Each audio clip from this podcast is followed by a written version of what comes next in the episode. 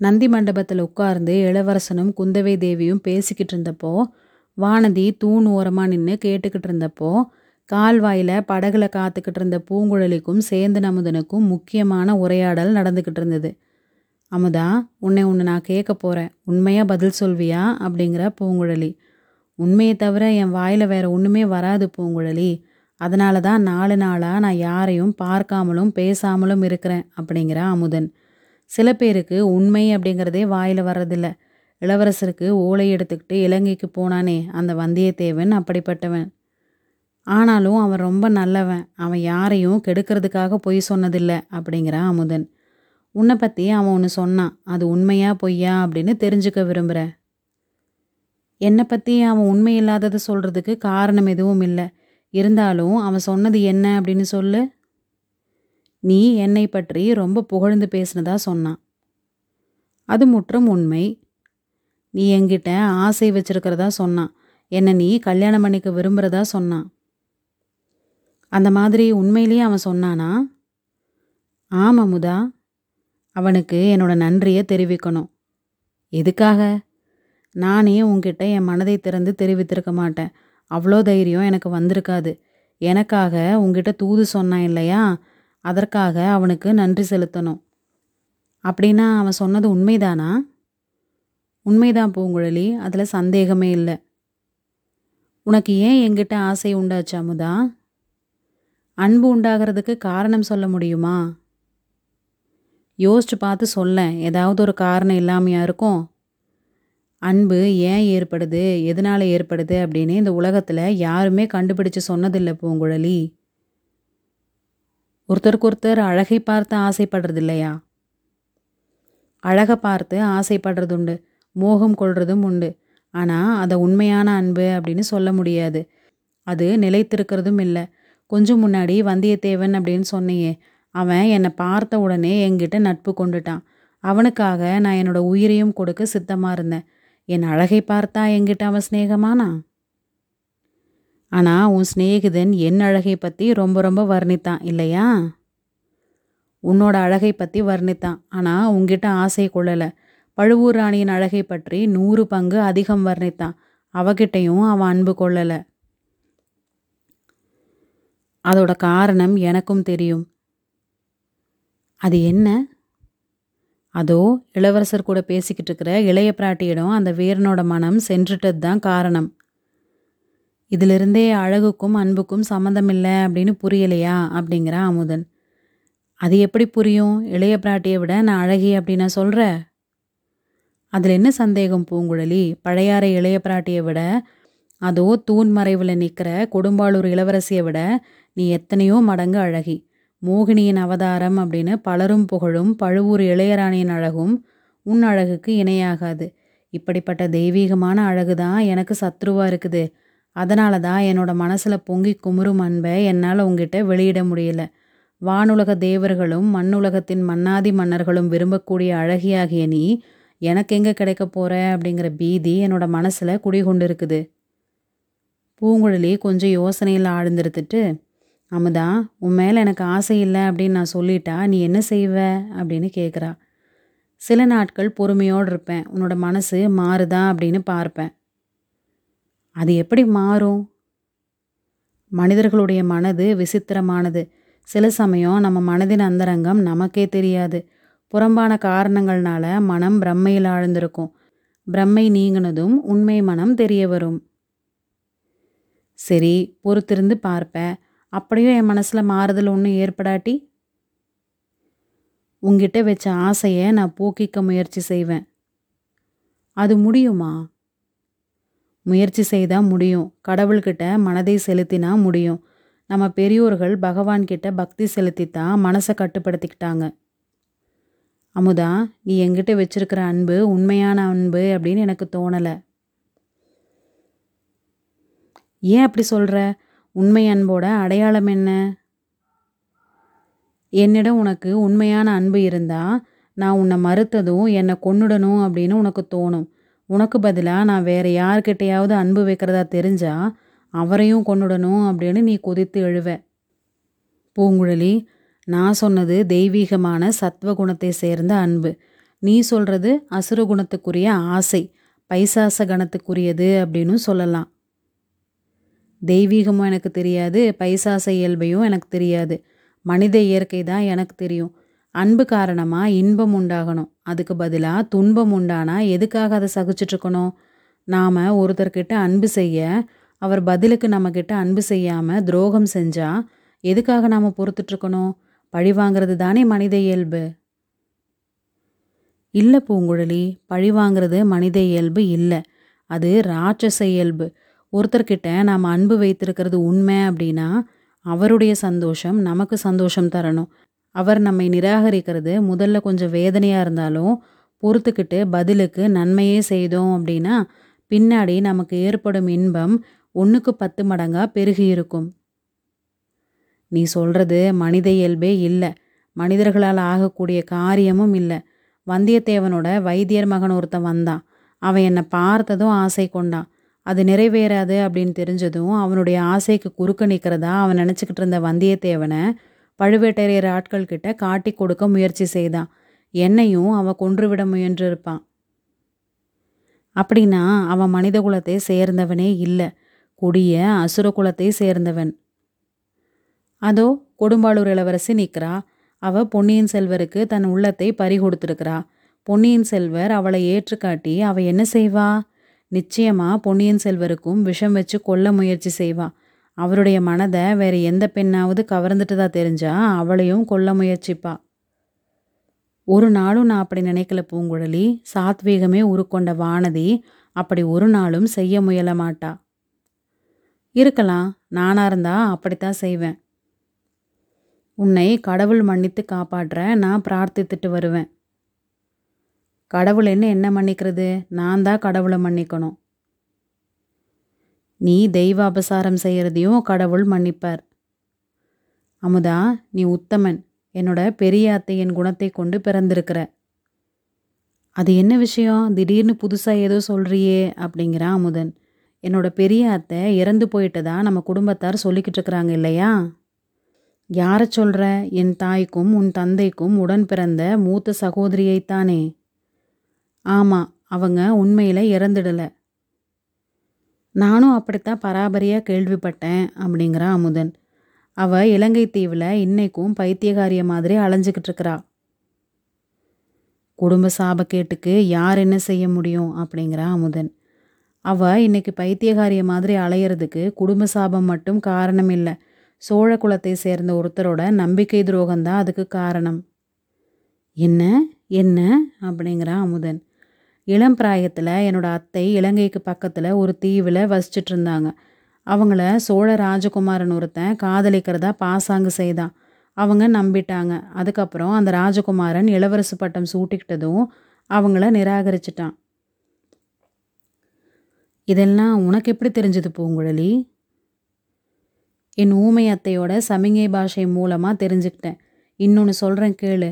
சில காலத்துக்கு முன்னாடி பாண்டிய நாட்டார் சிலர் இங்கே வந்திருந்தாங்க. என்னோட அத்தையை வஞ்சித்த ராஜகுலத்தினரை பழிக்கு பழி வாங்கிறதுக்கு என்னோட உதவியை கேட்டாங்க. அப்போ தான் என் அத்தையின் கதையை தெரிஞ்சிட்டு இருந்த எனக்கு ரத்தம் கொதித்துட்டு இருந்தது. அவங்களோட சேர்றது அப்படின்னு முடிவு செய்துட்டேன். அந்த சமயத்தில் என்னோட பெரிய அத்தையோட மனப்போக்க தெரிஞ்சுக்கிட்டேன். அவங்க தனக்கு துரோகம் செய்தவனை மன்னிச்சதும் இல்லாமல் அவனுக்கு இன்னொரு மனைவி மூலம் பிறந்த பிள்ளைய பல தடவை காப்பாற்றினாங்க அப்படின்னு தெரிஞ்சுக்கிட்டேன். அதுக்கப்புறம் பாண்டிய நாட்டாரோட சேரும் எண்ணத்தை விட்டுட்டேன். நீ சொல்கிறபடி என் அத்தையின் அன்பு தெய்வீகமான அன்பு தான் ஆனால் என் அத்தைய மாதிரி நான் இருக்க மாட்டேன். பின்ன என்ன செய்வேன் என்னை எந்த ராஜகுமாரனாவது வஞ்சித்து மோசம் செய்தா பழிக்கு பழி வாங்குவேன். அவனையும் கொல்வேன் அவனுடைய மனதை எங்கிட்டிருந்து அபகரித்தவளையும் கொல்லுவேன். அதுக்கப்புறம் நானும் கத்தியால் குத்திக்கிட்டு செத்து போவேன். கடவுளே என்ன பயங்கரமான பேச்சு பேசுகிற அப்படிங்கிற அமுதன். அமுதா ரெண்டு வருஷமாக என்னோட மனசில் இருக்கிற கொதிப்பை நீ தெரிஞ்சிட்ருக்க மாட்ட. அதனால தான் இப்படி சாத்வீக உபதேசம் செய்கிற உன் அத்தைக்கு இல்லாத கொதிப்பு உனக்கு ஏன் வருது? அது என் அத்தையின் சமாச்சாரம். இது என் சமாச்சாரம். உன்னுடைய சமாச்சாரமா? உண்மைதானா பூங்குழலி? நிதானிச்சு சொல்லு. ஆமாம் அமுதா. என்னோட உடம்புலேருந்து கொஞ்சம் ரத்தத்தையும் அந்த வானதியின் உடம்புலேருந்து கொஞ்சம் ரத்தத்தையும் எடுத்து ஒப்பிட்டு பார்த்தா ஏதாவது வித்தியாசம் இருக்குமா? ஒரு வித்தியாசமும் இருக்காது. அவ எந்த விதத்திலேயாவது என்னை விட உயர்ந்தவளா? அறிவிலோ அழகிலோ ஆற்றலிலோ? ஒன்றுலையுமே உன்னை விட உயர்ந்தவ இல்லை. நீ அலைக்கடலில் வளர்ந்தவ. அவ அரண்மனையில் வளர்ந்தவ. நீ காட்டு மிருகங்களை கையினால் அடித்து கொள்ளுவ கடும் புயல் காற்றில் கடலில் ஓடம் செலுத்துவ. கடலில் கை சளைத்து தத்தளிக்கிறவங்கள காப்பாற்றுவ. வானதியோ கடல் அலையை பார்த்து பயப்படுவா. வீட்டு பூனைகளை கண்டு பீதி அடைவா. ஏதாவது கெட்ட செய்தி கேட்டா மூர்ச்சையடைந்து விழுவா. அப்படி இருக்கும்போது இளைய பிராட்டி என்னை துச்சமாக கருதுறதுக்கு காரணம் என்ன? வானதியை சீராட்டி தாளாட்டுறதுல இருக்கிற காரணம் என்ன? பூங்குழலி இளைய பிராட்டியின் மீது நீ வீண் பழி சொல்கிற அவருக்கு வானதி நெடுநாளைய தோழி. உன்னை இப்போதான் இளைய பிராட்டிக்கு தெரியும். இளவரசரை கடல்லிருந்து காப்பாற்றி இங்கே கொண்டு வந்து சேர்த்ததற்காக உனக்கு எவ்வளவோ நன்றி செலுத்தலையா?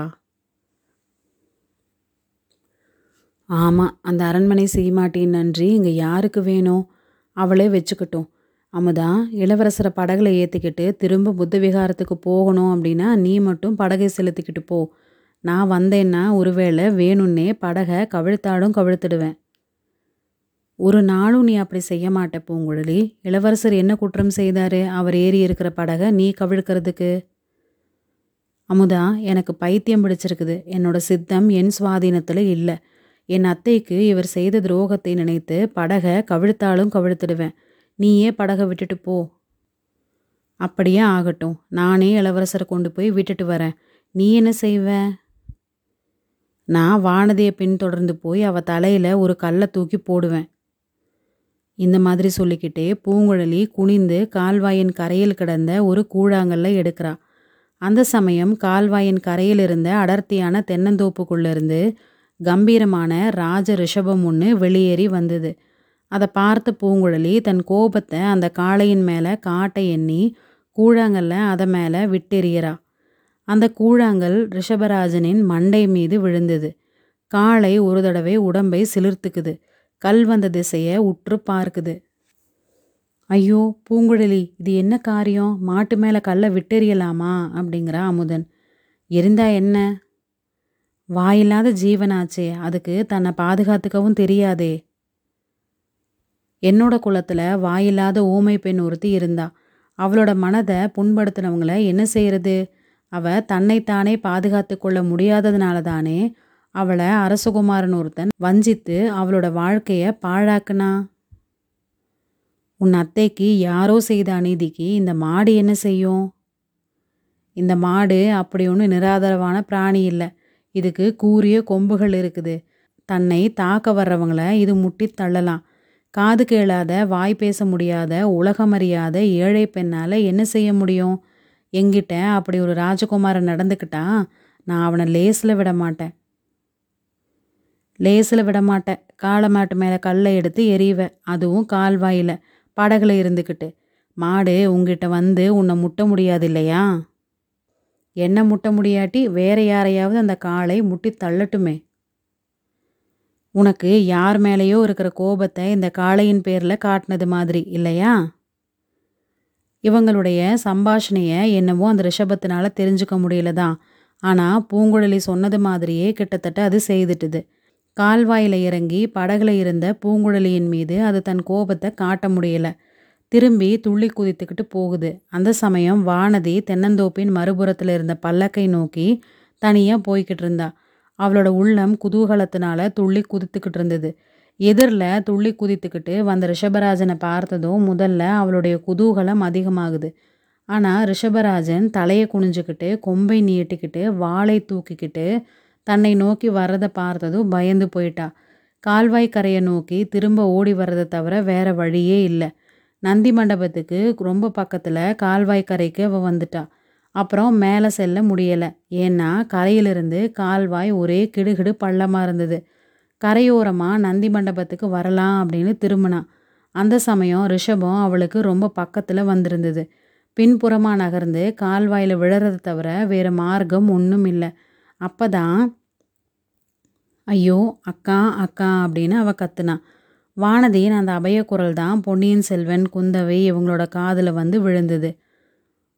வானதியின் அபயக்குரல் வந்த திசையை பொன்னியின் செல்வனும் குந்தவையும் திடுக்கிட்டு நோக்குறாங்க. அவங்க இருந்த நந்தி மண்டபத்துக்கு கொஞ்ச தூரத்தில் கால்வாயின் உயரமான கரையில் வானதி தெரியறா. கால்வாயின் பக்கம் அவளோட முதுகு இருந்தது. அவ தனக்கு எதிரில் ஒரு பயங்கரமான பொருளை பார்க்குறவ மாதிரி தெரிஞ்சுது. அவளை அந்த மாதிரி பயங்கரப்படுத்தினது என்ன அப்படிங்கிறது மறுகணமே தெரிஞ்சிட்டுது. அம்மா அப்படின்னு கம்பீரமான குரல் கொடுத்துக்கிட்டு அவளுக்கு எதிரில் ரிஷபராஜன் தோன்றுறான் இன்னும் ஒரு அடி வானதி பின்னால் எடுத்து வச்சா அவள் கால்வாயில் விழ வேண்டியது தான் பின்னால் நகர்றது தவிர அவளுக்கு வேற வழியும் இல்லை. இதையெல்லாம் அருள்மொழிவர்மன் பார்த்த நிமிஷமே தெரிஞ்சுக்கிறான். உடனே நந்தி மண்டபத்தின் படிக்கட்டிலிருந்து கால்வாயில் குதித்து மின்னலை மாதிரி பாய்ந்து ஓடுறான். வானதி கால்வாயின் கரையிலிருந்து விழறதுக்கும் அருள்மொழிவர்மன் கீழே ஓடி போய் சேர்றதுக்கும் சரியாக இருந்தது. கால்வாயின் தண்ணீரில் வானதி தலை குப்புற விழுந்துடாம ரெண்டு கைகளாலும் அவளை தாங்கி பிடிச்சுக்கிறான். வானதிக்கு நேர இருந்த அபாயத்தை அறிந்து ஒரு கணம் குந்தவையின் உள்ளம் பதை பதைத்து துடி துடிக்கிறா. மறுகணம் அருள்மொழிவர்மன் அவளை தாங்கிட்டதை பார்த்ததும் மகிழ்ச்சி கடல்ல ஆழ்ந்தா. வேலும் வாளும் வீசி வஜ்ராயுதம் மாதிரி வலுப்பெற்றிருந்த கைகளில் துவண்ட கொடியை மாதிரி கிடந்த வானதியை தூக்கிக்கிட்டு அருள்மொழிவர்மன் குந்தவையின் அருகில் வந்தான். அக்கா இதோ உன் தோழியை வாங்கிக்க. கொடும்பாளூர் வீர வேளிர் குளத்தில் இந்த பொண்ணு எப்படித்தான் பிறந்தாலோ தெரியல அப்படிங்கிறான். தம்பி இது என்ன காரியம் செஞ்ச? கல்யாணம் ஆகாத கன்னி பொண்ணை நீ இப்படி கையினால் தொடலாமா? அப்படிங்கிறா குந்தவை. கடவுளே அது ஒரு குற்றமா? பின்ன இவ தண்ணியில் தலைகீழாக விழுந்து மூழ்கி இருக்கணும் அப்படிங்கிறியா? நல்ல வேலை இவளை நான் தாங்கி பிடிச்சது இவளுக்கு தெரியாது. விழும்போதே மயக்கம் போட்டுட்டா. இந்தா பிடிச்சுக்கோ அப்படிங்கிறா அருள்மொழிவர்மன். வானதி கலகலன்னு சிரிக்கிறா. சிரிச்சுக்கிட்டே அவன் கைகள்ல இருந்து தன்னை விடுவிச்சுக்கிட்டு தரையில் குதிக்கிறா. அடி கள்ளி நீ நல்ல நினைவோடு தான் இருந்தியா? அப்படிங்கிறா குந்தவை. கண்ணை மூடிக்கிட்டு மயக்கம் போட்டது மாதிரி ஏன் பாசாங்கு செய்தா? அப்படின்னு கேளக்கா அப்படிங்கிறான் பொன்னியின் செல்வன். நான் ஒன்றும் பாசாங்கு செய்யல அக்கா. இவர் என்னை தொட்டதும் எனக்கு கூச்சமாக போயிருச்சு. வெக்கம் தாங்காமல் கண்களை மூடிக்கிட்டேன். அது எனக்கு எப்படி தெரியும்? மூர்ச்சை போட்டு விழுறது உன் தோழிக்கு வழக்கமாச்சே அப்படின்னு பார்த்தேன். இனிமே நான் மூர்ச்சை போட்டு விழமாட்டேன் அக்கா. அப்படி விழுந்தாலும் இவர் இருக்கிற இடத்துல விழமாட்டேன். இன்னைக்கு இவருக்கு நான் செய்த உதவியை மட்டும் இவர் என்னைக்கும் மறக்காமல் இருக்கட்டும் அப்படிங்கிறா வானதி. என்ன? என்ன? இவ எனக்கு உதவி செய்தாளா? அழகாக இருக்குதே அப்படிங்கிறா அருள்மொழிவர்மன். குந்தவையும் கொஞ்சம் திகைப்போட வானதியை பார்த்து என்னடி சொல்கிற என்னோட தம்பி உனக்கு செய்த உதவியை என்னைக்கும் மறக்க மாட்டேன் அப்படின்னு சொல்கிறியா அப்படிங்கிறா. இல்லவே இல்லைக்கா நான் தான் உங்கள் தம்பிக்கு பெரிய உதவி செய்தேன். இவர் அதுக்காக எங்கிட்ட என்னென்னைக்கும் நன்றி செலுத்தியே தீரணும். நான் இவளை கால்வாயில் விழாமல் காப்பாற்றினதற்காக இவளுக்கு நான் நன்றி செலுத்தணுமா? உன் தோழிக்கு ஏதாவது சித்தக்கோளாறு உண்டா அக்கா அப்படிங்கிறான் பொன்னியின் செல்வன். என்னோட சித்தம் சரியாக தான் இருக்குது. இவருக்கு தான் மனம் குழம்பி இருக்குது. புரியும்படியே சொல்கிறேன் இவர் சின்ன வயசில் ஒரு சமயம் காவேரியில் விழுந்தார் அப்படின்னும் ஒரு பொண்ணு இவரை எடுத்து காப்பாற்றினாங்க அப்படின்னு சொன்னீங்க. மறுபடியும் இவர் கடலில் விழுந்து தத்தளிச்சார். அங்கேயும் ஒரு ஓடக்கார பொண்ணு வந்து இவரை காப்பாற்றினா. இப்படி பெண்களால் காப்பாற்றப்படுறதே இவருக்கு வழக்கமாக போயிருச்சு. அந்த அவகீர்த்தி மறையறதுக்கு நான் இவருக்கு உதவி செய்தேன். கால்வாயில் விழப்போன ஒரு பொண்ணை இவர் தடுத்து காப்பாற்றினார் அப்படிங்கிற புகழை அளித்தேன். அதுக்காக இவர் எங்கிட்ட நன்றி செலுத்த வேண்டாமா? இந்த மாதிரி சொல்லிட்டு வானதி சிரிக்கிறா. அதை கேட்ட குந்தவையும் சிரிக்கிறா. பொன்னியின் செல்வரும் சிரிப்பை அடக்க பார்த்து முடியாம குபீர்னு வாய் விட்டு சிரிக்கிறான் அவங்க மூணு பேரும் சேர்ந்து சிரித்த சிரிப்பின் ஒளி நந்தி மண்டபத்தை கடந்து வானமுகடு வரைக்கும் சென்று எதிரொலி செய்யுது. படகுல இருந்தவங்களோட காதிலும் அந்த சிரிப்பின் ஒளி கேட்குது அமுதா அந்த மூணு பைத்தியங்களும் சிரிக்கிறத கேட்டியா? அப்படின்னு சொல்லிட்டு பூங்குழலியும் சிரிக்கிறான் அமுதனும் அவ கூட சேர்ந்து சிரிக்கிறான். தென்னந்தோப்பில் வாசம் செய்த பட்சிகள் கிளுகிளுன்னு ஓசை செய்து சிரிக்குது. இத்தனை நேரமும் கால்வாயின் கரை மீது கம்பீரமாக நின்ன காளையும் ஒரு ஹூங்காரம் செய்து சிரிச்சிட்டு போகுது. கடல் அலைகள் கம்பீரமாக சிரிக்குது. கடல்லிருந்து வந்த குளிர்ந்த காற்றும் மிருதுவான குரல்ல சிரித்து மகிழ்ந்தது.